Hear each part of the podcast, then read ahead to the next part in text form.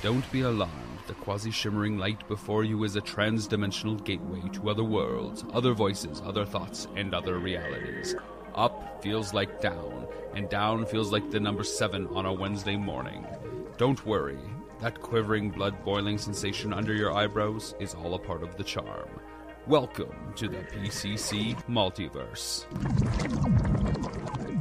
And we're back with another episode of the PCC Multiverse. This is Gerald Glassford coming right back at you here from the Pop Culture Cosmos, Game Source, Inside Sports Fantasy Football, and the Lakers Fast Break. We truly appreciate everyone out there catching all of our great shows. And if you can, please give us that magical five star review wherever you get your podcasts. Plus, if you can like, share, subscribe, subscribe today to get the latest notifications on when we go live on the air with the latest PC mm. multiverse, Pop Culture Cosmos, Inside Sports Fantasy Football, where we had a great discussion. You could catch that right now on our YouTube channel, wherever you get your podcasts, and also as well the State of Pro Wrestling, which comes every month. John Orlando from the PVD Cast and I go over the latest and greatest news in the world of pro wrestling. Later this month, we will be discussing the best of pro wrestling. In fact, all of the gang is going to be discussing their best and worst of pro wrestling, pop culture, movies, television, video games, and more on the back half of this month. We're getting closer to it. So go ahead and check it out today on the Pop Culture Cosmos, but you won't know about it unless you get those great notifications indeed. But it wouldn't be a PCC multiverse without my good friend. She is, I guess, what can I say this week? I was because I've used the mistress in crime, the mistress Yeah. in debt, yes, yes. I guess uh, the commander in chief of the Ross household. It is Yeah. a good friend indeed. It is Melinda Barkhouse Ross. Melinda, great to have you here. Mastermind behind Vampires and Vitae, Wizards and Wine, Wild Beyond the Witchlight. Looking forward to a great conversation. I had on the back end of the show will be devoted to my conversation with TJ Johnson on the day before, which we'll touch on here as well. That disaster has really blown up the entire video game space, but also looking forward to hearing what you have to say about a Blue Eyed Samurai show. Mm. So good. Well, tell us your thoughts on that. We'll start with that because We're going to start there. Yeah, let's start with that. Blue Eyed Samurai has been renewed for another season, so it's obviously got you very excited. What sticks out to you when you talk about the Blue Eyed Samurai? Wow. I mean, that's a that's a loaded question. Um the the show tells the story of um a girl who has grown up as a boy um because she is uh half Japanese and half uh European. And uh that has ostracized her and kind of put a, a target on her back as well as her mother's and uh so she kind of grows up as as a boy because they're looking for a girl Right. Mhm. um and she ends up uh you know growing up and and living with and and learning from a blind sword maker and he teaches her uh what it means to have a sword and what like anyway it's just it's so good and it's a it is a story of revenge it truly is it is the the the action sequences are some of the best animated action sequences i have seen in a minute and robbie and i watch a lot of animation a lot of anime specific and Mhm. the the two of us were were going through this show and it just it keeps getting better and better and better with every single episode. And then it, it you think it's going to plateau with this moment where it kind of takes a break from all of the heavy stuff going on and it starts to tell a little bit of a different story but as we have learned with shows like game of thrones um gosh what other shows are notorious for that? As soon as their characters in the show uh the walking dead did it as soon as the characters get a little bit of happiness a little taste of joy uh, the writers like to kind of rip that out from underneath them and then go back into the gruesome terrible stuff. That is kind of what happens in this show but the way that they tell this story is beautiful it's a beautiful story and then you add on top of that this incredible animation style that they have and uh they go into um I've watched a lot of like the making ofs and behind the scenes and, and all of that kind of stuff. And they had um performers come in to go through some of the martial arts and uh like using the swords and, and things like that. And they would physically play out some of these sequences, they would motion capture it and then they would animate it based on the the motion capture.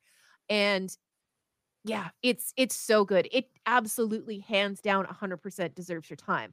The fact that we have a season 2 coming, um, I am over the moon with it. I I wanna say you were the first person that I sent a message to about that, but it might have been Robbie. And I might would hope it's Robbie. With all due respect, that's your husband. Gosh darn it!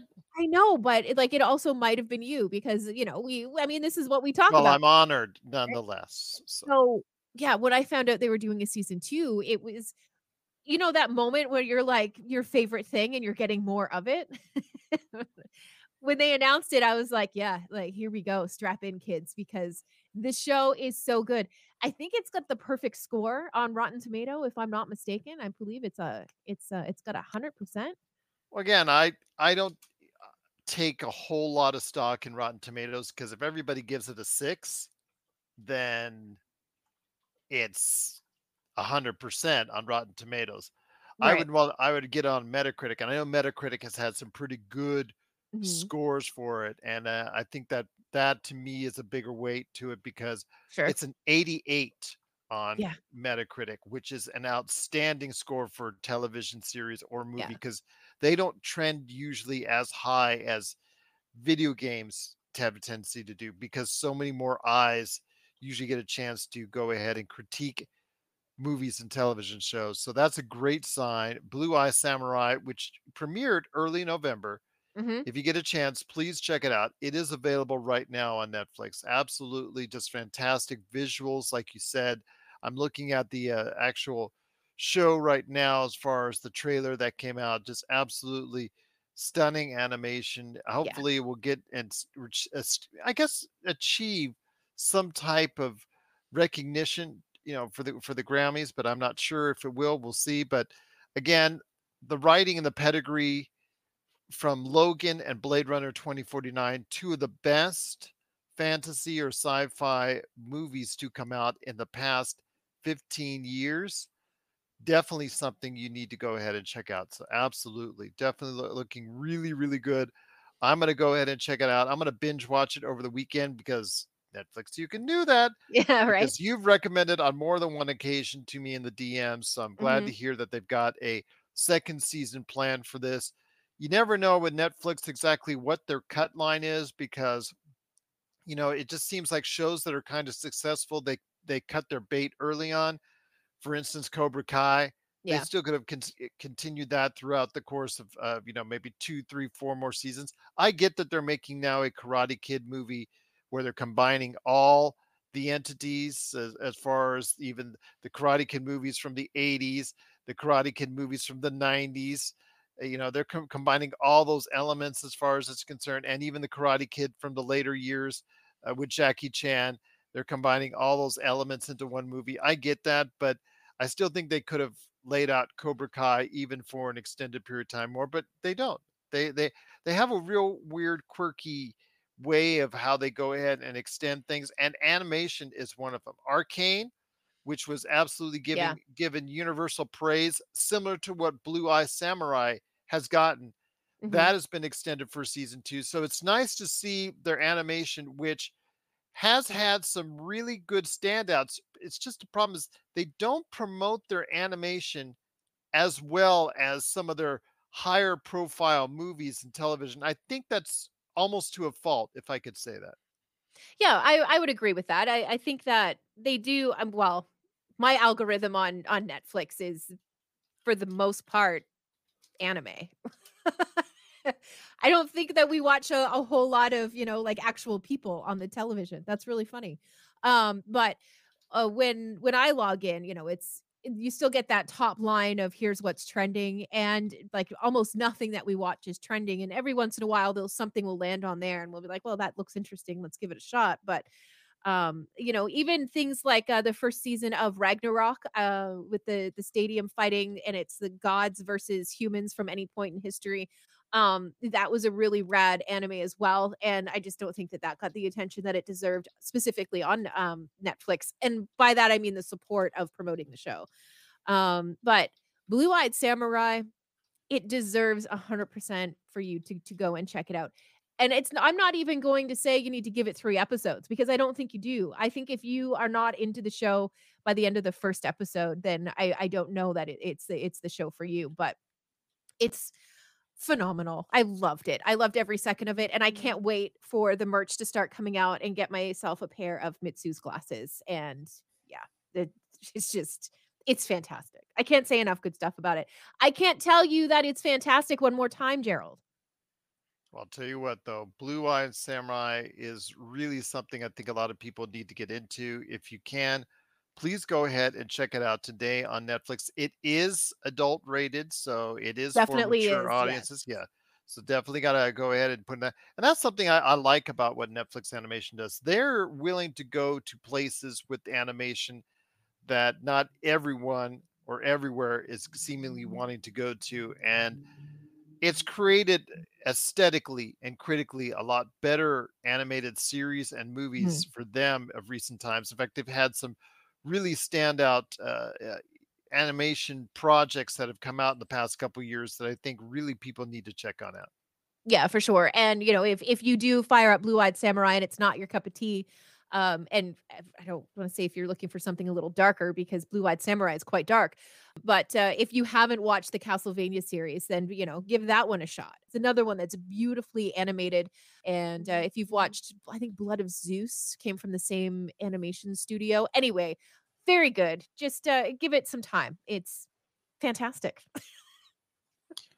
What are your thoughts out there on Blue Eye Samurai on Netflix? It has Mm. absolutely garnered quite a bit of critical praise and another season from Netflix. Please let us know your thoughts. This absolutely fantastic looking show. I'm looking at it again now. Just the animation on it is it's incredible. It's it's Yeah, it's really, really, really, really good. Yes, absolutely gorgeous to watch. It is anime. It's up there. It's one of the best looking things I've seen all year on animation. Please let us know your thoughts. If you are interested or have checked out Blue Eye Samurai, please let us know. Pop Culture Cosmos at yahoo.com.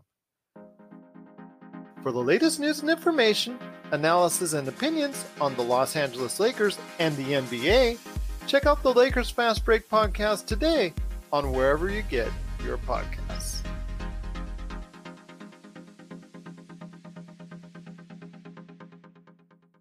Before we head out, my friend, I wanted to go ahead and tell you some bad news. Uh-oh. E3, something I have Mm. championed and long championed for some time now. I think it's the most high profile thing that you can do for the gaming industry. Even the Game Awards. The Game Awards got millions of viewers. And I'm not going to try and discredit Geoff Keighley anymore. I had a thing against Geoff Keighley for a long time. I decided, you know what? He's trying to do, yeah, he promotes himself. That's fine. But you know what? He has been successful at it. You got to give him props for it. He's built up his Summer Games Fest and also as well the Game Awards to something where people it- it's a must watch for the people in the gaming industry. But the E3 as a event over a course of weeks time at its peak, Melinda, was something that all the different console makers, all the different console publishers, PC publishers, indie uh, stalwarts, indie artists, but the most important thing was news organizations and media organizations from around the world, including non traditional gaming media outlets, were covering E3. They don't cover the Game Awards, they covered E3. And earlier this week, the individuals that were responsible for bringing E3 to life, and also the individuals that bought the rights to E3, I believe the the the people that own PAX, I think, was were were trying we got invested and got involved with E3. They announced that E3 as it is, it was no longer going to be. Uh, it was you know announced before earlier in the year that it was going to be taking a year or two off. Now it's just E3 is dead entirely in the water. What are your thoughts on E3 now no longer being an entity and the fact that during the middle of the year, even though you have all these different digital showcases, which conveniently all still convene on your television or on your gaming monitors during the course of early June. Fancy how they don't go ahead and have this little shindig anymore like E3. Yeah, I I mean oh gosh. Where where does one even begin to to try to pull this apart so it kind of adds up and, and makes sense? I think that perhaps with and maybe I'm way out in left field for this, but I think that maybe when the Blizzard stuff started to happen uh, with Xbox and they were kind of talking about boxing uh, PlayStation out of games and and stuff like that. I mean that that's got to develop bad blood. I mean, you go to those things to to showcase the best of the best, right? So you have to have those big guys there and we know that they were not didn't seem to be interested in in going to the event anymore. So that alone the, is the enough to- expenditures have gotten you know outrageous. So I, I Yeah. can't fault them for that. Yeah, and I think that uh you know, it might be something that gets resurrected, maybe with Gerald Glassford and Belinda Barkhouse Ross at the at the helm of it. Um, because that would be cool. Um, but uh, you know, maybe it's just mm, yeah, it, it would be hard to pull something like that together without, you know, the big guys holding those giant stalls that they have with all of their demos and their next gen consoles if they have them ready or whatever. Um, yeah, I don't know. That's it's tough and it's too bad because I mean it was a heck of an event and like you said it got a lot of coverage and a lot of exposure for an awful lot of stuff and uh they they're kind of losing that but you know it just means that there's now room for something else to kind of sweep in and do the same sort of thing. Perhaps there's one that Xbox will go to, perhaps there's another one that PlayStation will go to that's a little bit closer to, you know, headquarters or, or whatever the case is. Um and uh, maybe that's how we'll kind of get around uh, the loss of E3. I don't think there's any which way you're going to be able to get that kind of media attention back. And I used to argue with people when E3 started to go the way of, uh, as far as first off, allowing the regular public in there. Yeah. I know that turned off a lot of people. Uh, and then basically, you know, during the advent of COVID, you know, cancel it altogether. I used to go back and forth about it with with with gamers in regards to its relevance, and I and because they don't get it, they do not understand that what they have now is is fine for them. What they have now is fine for them, but what they had with E3 was they didn't understand the scope of what E3 was as far as an entity. E3 captured the attention of entities not within the gaming space. E3 would capture the space of moms, dads, uncles, grandpas, grandmas, because they would be notified on the local news Yeah. or or did they'd see it in back in the newspaper or they'd see it on the online or something would catch their eye or CNN or Fox or MSNBC, whatever. They would all capture what is latest and greatest in at at 3 E3 so that you can get an idea as a consumer what you're buying uh, Sally, Timmy, Joe, whoever in your life come later this year. Robbie, you know, things of that nature. So, as far Mhm. as that's concerned, what he would be buying you, the Right. gamer, coming up later in the year. So, that's how important E3 was because it was strategically placed, by, you know, right in and around early June so that you would get an idea what was coming up mainly for the rest of this year. So, to the value of E3 is just so important. And these digital showcases, they're much more cost effective. I will never tell any company that obviously that that Right. that's not under consideration. I get it. I understand that. But the reach that you have does not reach as far as E3 did in its heyday. And that's something I think that's going to be missing until somebody tries to bring it back but it probably will never get back to the point until for E3 like it was before when I was attending it for several years, like Josh had attended for for a couple years as well. That's something we felt privileged to go to, and we felt Yeah. it was an event, and we felt it was something that i- i- it's just E3 was an event like unlike anything at, that the gaming industry could ever do. I mean, Gamescom gets a hundred thousand plus people, fans, regular audiences, but that's that's like an expo. That's that's that's like a I know that's almost like a swap meet of Yeah. of of gaming stuff that that everyone can go out there reach. This was something where it's, it's just stuff that was not yet introduced, tech demos, things of that nature, vertical slices, stuff behind the scenes that you were seeing that the media was only getting exclusives to that were ahead of its time or looks at games that were specifically going to be targeted for you the consumer out later this year. And i know i'm talking a little bit of a, on a high horse about as far as from a media perspective but when i went there i saw firsthand exactly what the future of the industry looks like. I when i go to a gamescom when i or if i were to go to a gamescom if i would go to a pax if i would go to all these other ones I don't think I would get that same sense of exactly what I see for the future, like I do at CES, like you did at CES, Right. exactly when we went and you saw the future of what was coming in that particular industry. Yeah, too. And I, I think that one thing too that people tend to forget as well because we live in this sphere of uh, you know very specific information and you know if you're talking about you know a, a, a relative be it a wife husband uh, parents whatever um, when they see a, a hobby of yours being presented on a cnn or uh, ctv back in canada or global or whatever um, it that gives your hobby to people who are seeing it on a credible source um, it gives your hobby a little bit more legitimacy. So perhaps it's a little less naggy for a little while and be like, well, did you see that thing that I saw on the news the other day? Is that what you're talking about there? It's it just it it helps to bridge a gap between uh, you know, Joe Q Public and Joe Q Gamer. Yeah, absolutely. And that's something again that I felt was truly important. But again, the the cost, logistics of bringing your entire staff Yeah flying them to LA, uh, building these huge monstrosities like Activision used to have.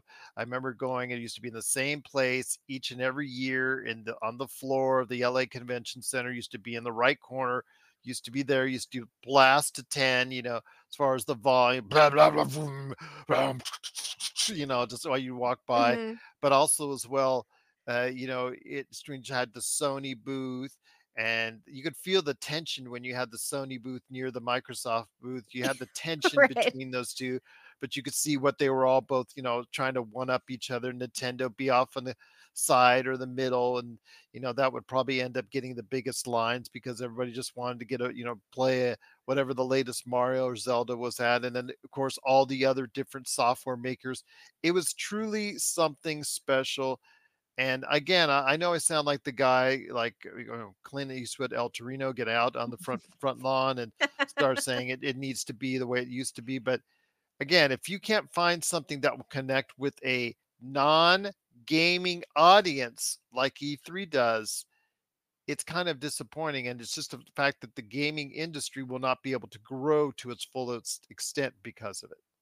Well, it will. It's just going to do it without, um, you know, without showing a fan base uh the the innovation and things that are coming down the line that could be 5 10 15 years down the line. So i think that's the part of it uh that you know is, is really going to be missed by people who are big fans of e3 what are your thoughts out there on the death of e3 for now somebody will probably want to go ahead and try and cash in and try and you know bring it back nostalgic because you know nothing ever stays dead in entertainment but True let story. us know your thoughts on E3 if you're really sad about dying? Because I know Josh and I were really kind of brokenhearted as as individuals who were privileged enough to go.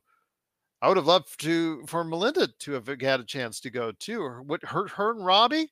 My gosh, they would probably still be there if we I sent them to E3.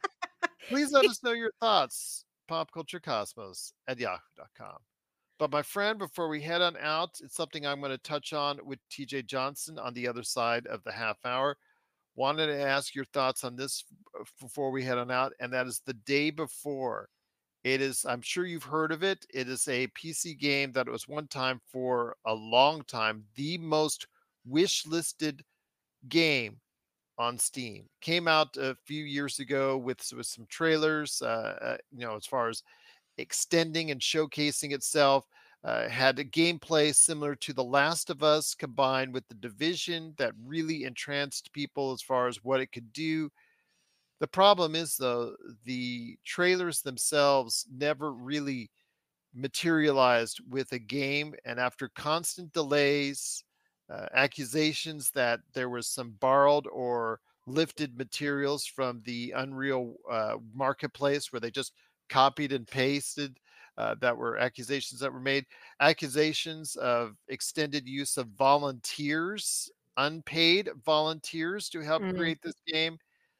The game came out almost in a rushed fashion by by its uh, developer and publisher, and uh, developers Fntastic, and it came out to scathing reviews, including a one on IGN. Oof. And because of that, uh, the what the player base that were buying it at forty dollars on the first day dropped by ninety percent by the second day, and the company within a matter of three or four days, I think it was four days in, announced a closure of the studio and a closure of the game itself. They're now offering refunds to people, people because they're just everybody's been calling it a scam, a scam, a scam. To me, it's just something like where you promise so much and then you delivered so little because the visuals, the gameplay experience, everything that you saw in the trailers or were told about by the company was going to happen.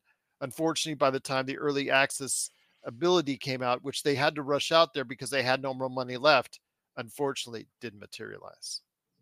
Yeah, that's rough. That's like a Kickstarter that made a whole bunch of money and then isn't able to follow through.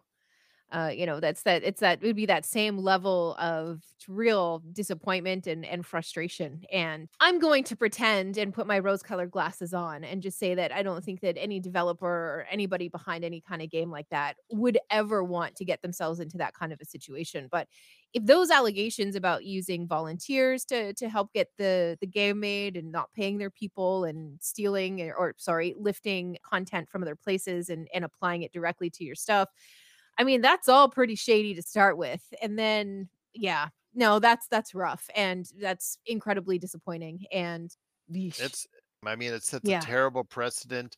I mean, there have been other games that have gone to Steam, that platform, and other platforms that have been totally unprepared for it. And we've seen, you know, games in development and the studio just tries to put so much money, they don't know where they get the rest of their money for as far as the game coming out. And we've seen, you know, games like that fall. We've seen something close to this before, but never to this level where it's a game that was anticipated and wanted and desired by so many people because those vertical slices, which you can create if you're a studio to make it look really good because it's just a small sample of the Mhm. game. So you can make it and tighten it up and really, really make it look good. Unfortunately, you made it look so good, you couldn't deliver on the bigger promise that was the day before. yeah it it almost feels like somebody focusing on the minutia instead of the big picture Well, there you go. yeah, Yeah. yikes But before we head on out, my friend, it is, of course, everything you're doing with Vampires and Vitae and everything that you've got. I know you've also got other projects in the works as well. So catch us up to speed in the world of Melinda. What's going on before we head on out? Yeah, I didn't get a chance to talk to you about it last week. Um, but I know, I know, you. I know. I don't know what we were thinking. But Alex, who we had on the show, a gentleman who's the head storyteller for Desert of Shadows, the LARP group that Robbie and I have joined, he's actually joined Vampires and Vitae for a three story arc. Alex brings such a nuance to playing a vicious character. He's incredibly talented, and I'm so happy and thrilled that he agreed to be part of our show. We're really fortunate. It's energized the table, which is really good, really great stuff.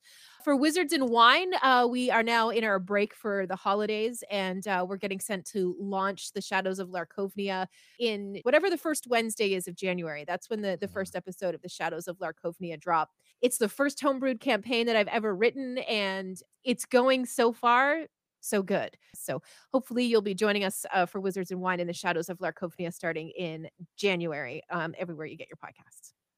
There you go. Again, Vampires of Vitae, Wild Beyond the Witchlight, Wizards of Wine. Please go ahead and check out The World of Melinda today, wherever you get your podcasts.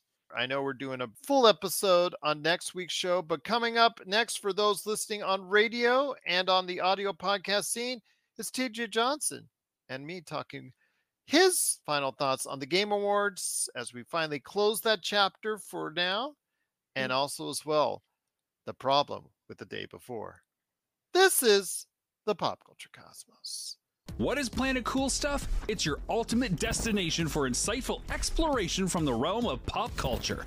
Delve into the world of movies, video games, toys, cartoons, and visit with one of a kind creators, discover incredible places, and see historical artifacts. Whether it's a toy room tour or exploring the best of pop culture cinema, Planet Cool Stuff has got you covered. Planet Cool Stuff, exclusively on Jinx Esports TV Canada. And we're back with the show. It's Gerald Glassford coming back at you here at the Pop Culture Cosmos. Truly appreciate you checking out everything that we're doing here.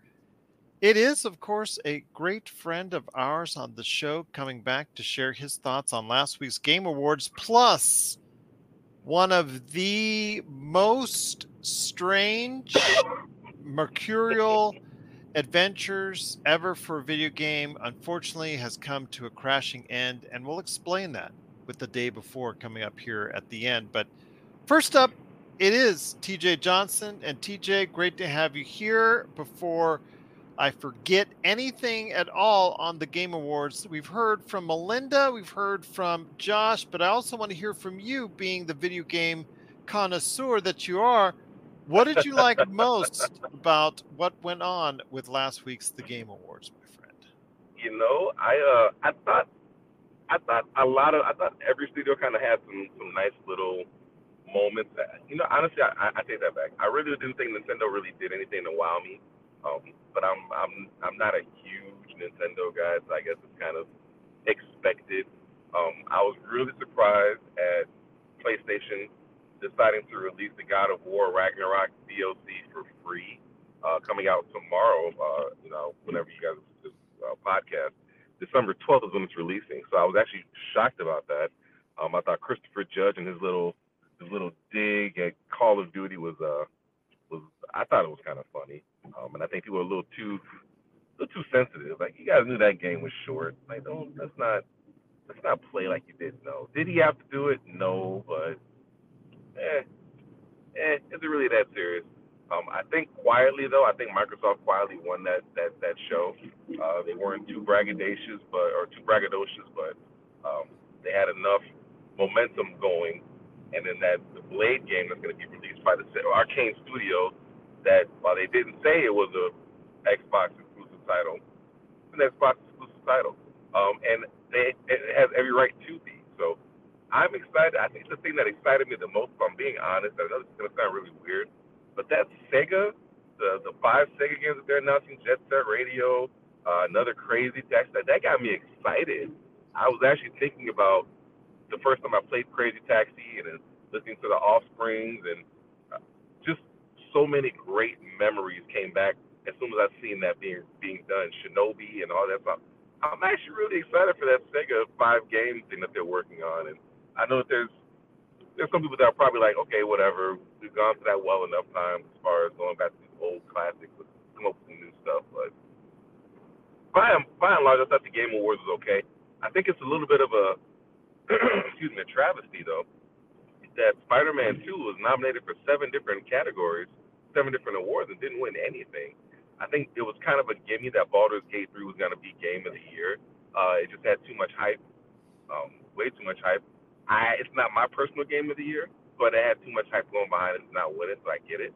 Um, but Spider-Man 2, I think deserve, deservedly so, should be a little upset about some of the things that they didn't win. Um, while it may not have been Game of the Year for a lot of people, it definitely deserved to win something, and it was nominated for seven different awards. So I'm I'm, I'm actually shocked uh, that they didn't get it, that they didn't get anything. But I mean, you know, it's kind of the way the cookie crumbles, I guess. Um, by and large, I think the show was pretty good. I'd probably give it out of a out of a if we're doing a grading scale like an A through an F. You know, I'd probably give it a solid B, B plus. I think some of the stuff went a little too long. The music went too long and it kind of cut some people off. But other than that, I, mean, I think Geoff Keighley does a great job putting these shows together and and um, really getting back to what the gamers are looking for and not a lot of the fluff that the E3s ended up having, and um, obviously now they're kind of defunct. Uh, but it kind of get back to the root of what we what we enjoy. So I enjoy it. I'll be looking forward to it next year, uh, next December as well to see what's going on. Um, and uh, yeah, it was, it was pretty good. B plus, B plus.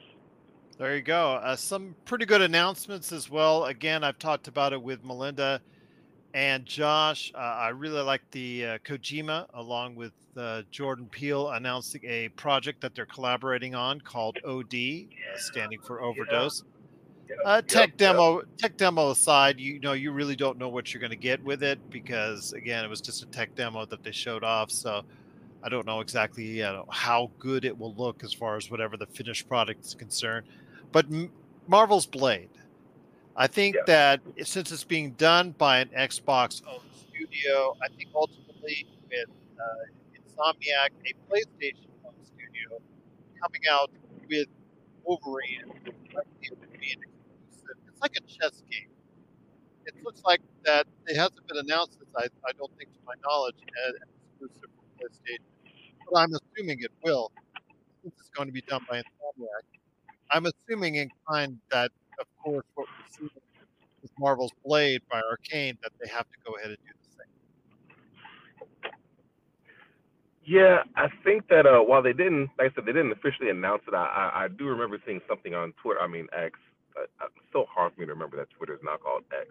But anyways, I did see something on X where it was announced that um, one of the, I think Aaron Greenberg or somebody had reported that uh, the game is officially for Xbox and PC, um, but no mention of PlayStation. Which, again, I'm I'm not upset about that. You know, PlayStation has had their time to do what they do, and uh, while I know PlayStation really could use some goodwill, and they got some with that God of War Ragnarok DLC being free, uh, they really need a little bit more, um, considering this whole fiasco with taking paid content off of their servers and not allowing people that actually purchased it to access it anymore. Which, you know, for everybody that wasn't paying attention before, this is why you can't go fully digital because you don't own any of the stuff. But I digress.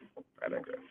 Um, I think it's expected. It's expected to be platform exclusive. It's expected to be exclusive to Microsoft and PC, and I think it's rightfully so. I, I would be, I'd be shocked if they decided to turn and, and say, you know, a PlayStation will let you have it. Nah, nah, we got it. You guys got, you guys got Spider Man. Obviously, you're gonna have Wolverine, so you know it's it's okay. You know, I think we we have to remember with these quote unquote console wars is that they're gonna have exclusive titles. We and when I say we, I'm referring to Microsoft, was frustrated that we didn't get a chance to play the Spider-Man games, but it is what it is. You know, um, it kind of just came with the territory. If you want to play a Spider-Man game, you got to go get a PlayStation. Likewise, you want to play Blade, you don't have to buy an Xbox, but you better get down with the Xbox ecosystem, which is all Xbox wants to do anyway. So it's all good. Once again, I'm on with TJ Johnson. He is back talking the world of video games. So before we get to the day before and that mess, because there's no really way Oh, to say otherwise, it's just a mess what's going on there. Your final thoughts on the Game Awards in regards to you said it was a B plus for you, some really good announcements. Uh, I had also said that Hellblade 2 looks sensational. I think it's It one of the best in-game gameplay trailers I have seen in quite some time. And you mm-hmm. know, I, I've already said this to you before, Melinda and Josh, about how I really don't get that hyped up for game trailers because most of them are supposedly in-game engine cutscenes, and cutscenes don't really work for me as far as getting me impressed because they're supposed to be they're supposed to be the visually the best and most striking of the presentation you're trying to build as far as for a game is concerned. What really comes down to is the 90% of time you'll be playing the actual game and what that world looks like. And so far, what I've seen out of Hellblade 2 was really impressive. It, it it'd be you'd be hard you'd be hard to find somebody that doesn't agree with that that take, uh, Gerald. It's a fantastic looking game. Um, I'm even more excited about the way it's going to sound. I thought the way that they use the speakers and the way that they use the the, the voices from different channels and um, how they really gave you that immersion effect, uh, immersion factor uh, was just was masterful to say the least. And I'm really looking forward to the way that they're going to incorporate all of that into this next Hellblade uh, game. Um, visually, as you said, it's incredible, and I think we're getting to a point where it's so photorealistic. I mean, even if you look at the last Hellblade, the last Hellblade looked really, really good, and it kind of blurred the line. There were times where they were using actual video footage, and they would cut back and they would kind of juxtaposition it with in-game footage or in-game, you know, uh, in-game rendering, and it, it got hard to tell the difference after a while. I, I didn't know if I was watching a movie or or actually being part of, of a cutscene. So it it got it, it already got blurry, and now with this next one, it's, it's like it's going to be even harder to tell. So I'm looking forward to it. As you mentioned, there were a lot of really great. excuse me. As you mentioned, there were a lot of really great um, announcements. I think for me, I I'm I'm kind of not a big announcement guy. Very very similar to you. Um, unless you're coming out within like a, a, a year or a few months, like I, I I just I can't keep getting myself hyped over these announcements and keep keep Like myself GTA hyped over. 6, that's not coming out for Yeah, another like, year like, and a half or so. Five. Like, I, what am I supposed to do with that? Like, I'll be 40, I'll be 41, 42 when that game comes out. Like, I'm supposed to be excited for two years on this game. Like, it's just, it's, it's so far out. Like, I know that the leaks happened with GTA 6. Since we're speaking on GTA 6, I know the leaks happened, you know, a year ago almost with GTA 6, and and so much popped up they kind of really had no choice but to really finally acknowledge the elephant in the room. But it's so far away. I just have a hard time maintaining my hype for something that far um, in the future. That it, just I, just I I can't do it. Well, my friend, I got great thoughts there on the Game Awards. Looking forward to seeing uh, these games when eventually many of them come out, probably down the road. Some of them were announced for this coming upcoming year, so definitely excited to see what comes out of all these announcements at the Game Awards. If you're in the Las Vegas and Henderson areas and are looking to buy, sell, or trade the best in classic or current video games and pop culture collectibles, there's no better place to go than Retro City Games. From Xbox to PlayStation, Nintendo to Atari, the great crew at Retro City Games provides the best place to go for all your gaming options. Stop by their two awesome locations in Henderson and also the Las Vegas Strip, or follow Retro City Games on Facebook and Instagram for all the latest deals and new items. Without a doubt, there's no better place to go for your gaming needs than your friends at Retro City Games. But when you go ahead and you have these presentations, my friend, and you have these announcement trailers, one thing people have to keep in mind is that not always do they come out like you first see them, even though, as I've always said, first impressions are quite a big deal. And mm-hmm. the day before was a game. It's going to originally it was going to come out for PC, only, you know, and console, but then they decided it's going to go, I believe, to PC. Although, again, at some point in time, you never know; it could have come to console. And fortunately, it was introduced as something that was going to be an open world survival game, unlike much of what we've seen out there. It was going to have some things that probably reminded you of, let's say, The Last of Us or The Division, but have elements Right. a little bit mixed into that. But to be in its own world where you're fighting against either zombies, the undead, or against other individuals for survival, it had a certain panache that I think a lot of people were actually looking forward to. And in fact, it, uh, several times during its development process, it actually reached the top of the most wished and most wanted game upcoming for the Steam platform.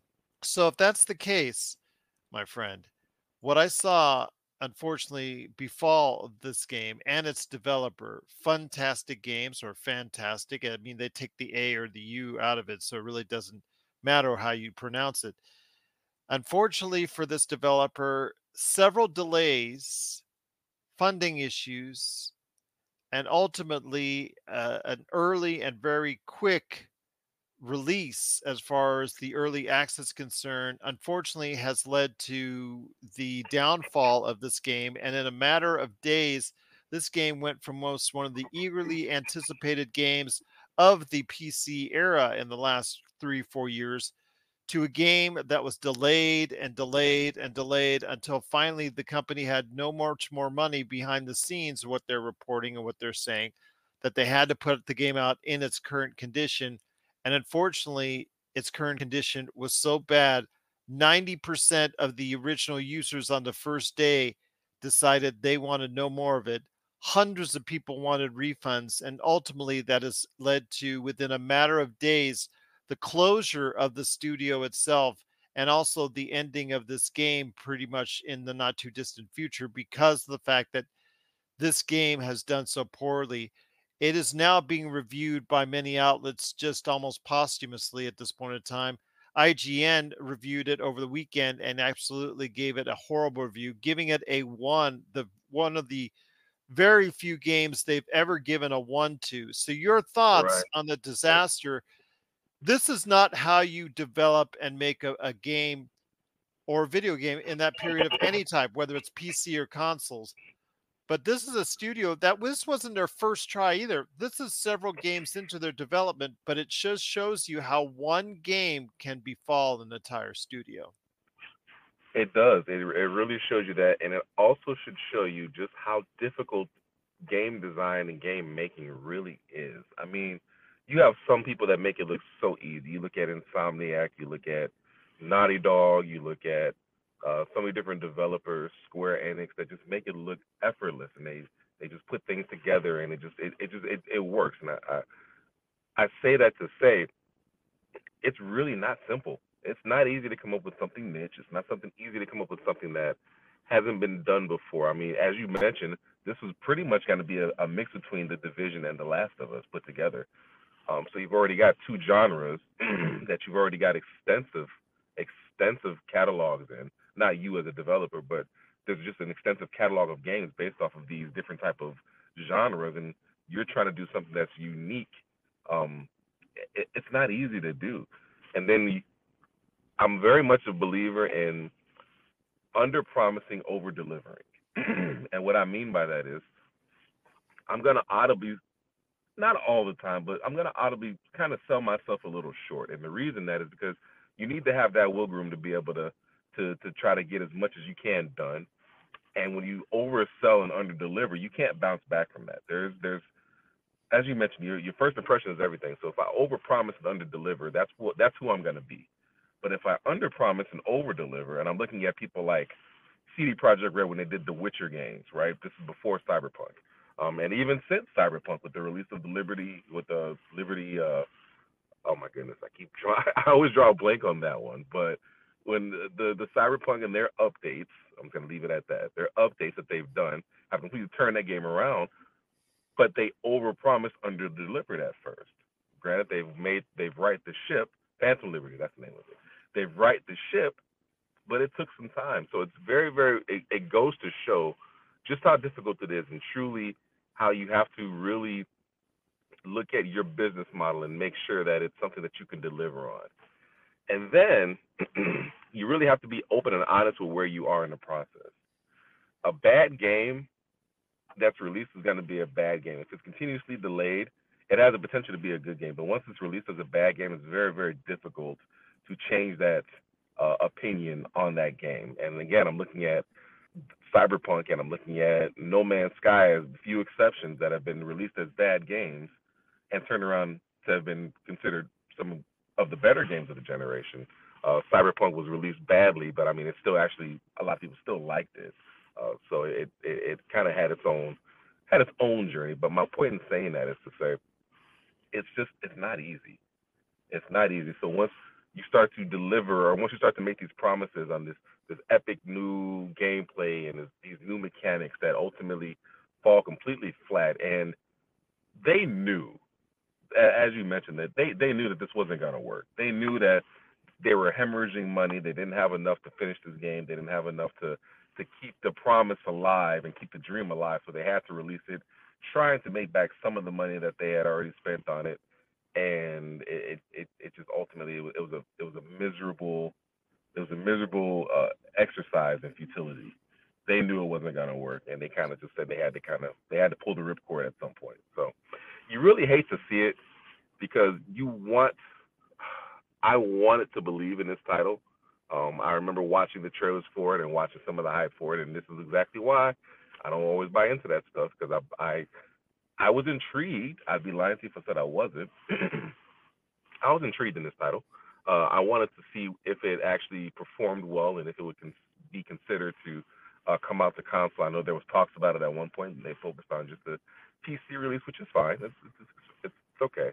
Um, but I know I was ex- I was expecting there to be a console release on this at some point, and to see where it happened now, and to see that this company just almost shuttered. And I think the I think it's pronounced effing-tastic, like freaking tastic, but effing-tastic. I don't know. But to see that this already it's already shuttered the doors. I mean, they just opened the doors in 2015, then they released the Wild Eight uh, in 2017. Released another game a year later in the uh, A Dead Dozen. Uh, that same year, released Radiant One. They released Prop Night, and then they released 2023 the day before. I mean, they released quite a bit of games in a short amount of time, and you kind of thought that they had some. I don't want to say momentum, but I thought they had enough to where they they kind of got their a, bit of a groove or a rhythm, so to speak. But I I truly do believe they just overpromised and way underdelivered, and knew that they were underdelivering, so they tried to they tried to ride it out as best as they could, and they tried to put as much into it as they could, as much money, and ultimately they just had to say enough is enough. It it is what it is, and it's just it's not easy. Game developing is not easy. Uh, I've seen many many companies, many people talk about the difficulties that come with trying to develop these games and trying to develop new experiences for people. And it's just not easy. Not easy at all. So this just goes to show you that it it takes a lot and it takes a certain amount of marketing, a certain amount of magic behind the scenes, a certain amount of this, certain amount of that, the right timing, the right place, the right niche. It, there's a lot that goes into it that if you don't have it, it shows. Once again, it is my good friend, Mr. TJ Johnson. He is here talking about the day before, uh, one of the biggest video game failures ever in this industry. What are the lessons that need to be learned by these developers before this happens again? Because rest assured, my friend, this will happen again. yeah. Wow. Okay. I think lesson number one um, as I spoke to, under promise, over deliver. I think you really need to know what your strengths are and play to those strengths. Um, you know, we didn't expect Gears of War to be this very deep, heartfelt, uh, emotionally driven, story-based game. You know, Gears of War kind of where it's it's it's hard on the sleeve and was very much action, uh, gun shootout, and it had some great story elements too. Don't get me wrong, but we weren't expecting uh, the Christopher Nolan of stories in the, in that game. I say that to say, know what you do well and stick to it. Um, it. It's very tempting to reinvent the wheel. It's very tempting to go out there and try to create something that hasn't been done before, um, that hasn't been achieved. Uh, but you have to be realistic in, in who you are. You have to learn. You have to count the cost you have to be able to say if I'm going to build a house, I need to know what I'm building my house on, the materials that I'm using to build the house, the cost that it's going to take to build the house, all the stuff that goes into it. You need to take all that into consideration before you decide to build the house.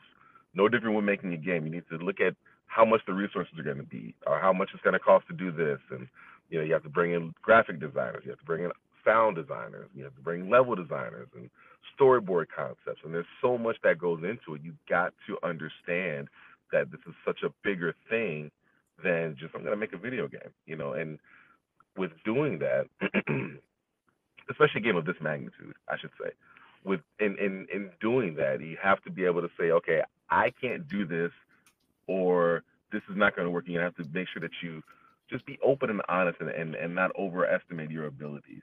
Um, so I guess that's that's that's the biggest thing from this. Uh, number two is just be honest with with where you are in the process. Um, be honest with your backers as far as who's who's putting money in, into this game. Be honest with the consumer on who's the one who's ultimately looking to play this game. I mean, I, I think the one thing that I can appreciate is transparency. I think all consumers can appreciate a little transparency and knowing where you are in the process and being honest where you are in the process. Are we going to be frustrated? Yep. Are we going to be annoyed that the game is not released yet? Absolutely. Are we going to be this, is that, and the third? All of the above. Yes, we are going to be frustrated, annoyed, um, irritated, whatever you want to call it. But ultimately, it has the chance to be a great game in the long run. Even if that means we have to be annoyed in the in, in the interim. Um, we don't want it to go cyberpunk, but those type of things happen. So you've got to be honest about where you are in the process. You got to be honest about your abilities, and you know you've got to also be honest about where we are going as far as the gaming community, what we're looking for, with the experience that we're looking for, and if that's something that what you're working on can truly deliver or not. Um, I, I, look back at Rocksteady and what they've done with, um, you know, the uh, the Justice League game that they're working on, Kill the Justice League, and how they initially had some live service aspects. From what I understand, obviously, I, I don't think this was substantiated, or I didn't see any reports that said they officially did have live service in there. But it sounds like they had a lot of live service in that game, very similar or very akin to uh, Gotham Knights that was released uh, this year to very little to no fanfare whatsoever. Um, and understanding that they took all that live service stuff out and revamped the game so that it's it's much more in line with what we expect from with Rocksteady. And now it looks to be one of the better games that are going to be releasing from them. Um, one of the better games they're going to be releasing. It went from something that nobody really had any interest to to kind of getting up there on our radar. So you have to realize what the consumer is looking for and be willing to um, be willing to kind of adapt and mold to that and uh, see where the chips may fall. So there's a lot to be taken from this, and I think that there's going to be a very interesting documentary at some point, and maybe not in the near future, but in the future, in regards to this game and this this uh, game studio and what did and did not happen behind the scenes. So I'm very curious to see that at some point. Once again, it's my good friend Mr. TJ Johnson. Please check him out here on the show, whenever you get a chance, he provides deep insight on pop culture like no one else.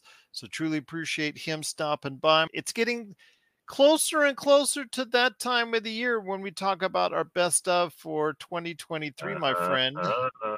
Yes, it is. And also the worst of 2023. I cannot forget uh, that as well. And that's almost as much of an enjoyable conversation to have as the uh, best of. I'll say that. I say that to Josh and Melinda every year. So things mm. that you mm. might need to check out. You yet you might have a hunch about that you might need to check out before the end of the year.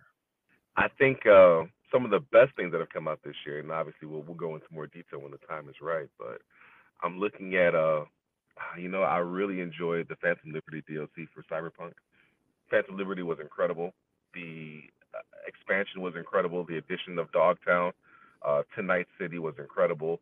Uh, Idris Elba was incredible. Uh, the gameplay being refined and re redone was just immaculate. Uh, it made every encounter feel so much different.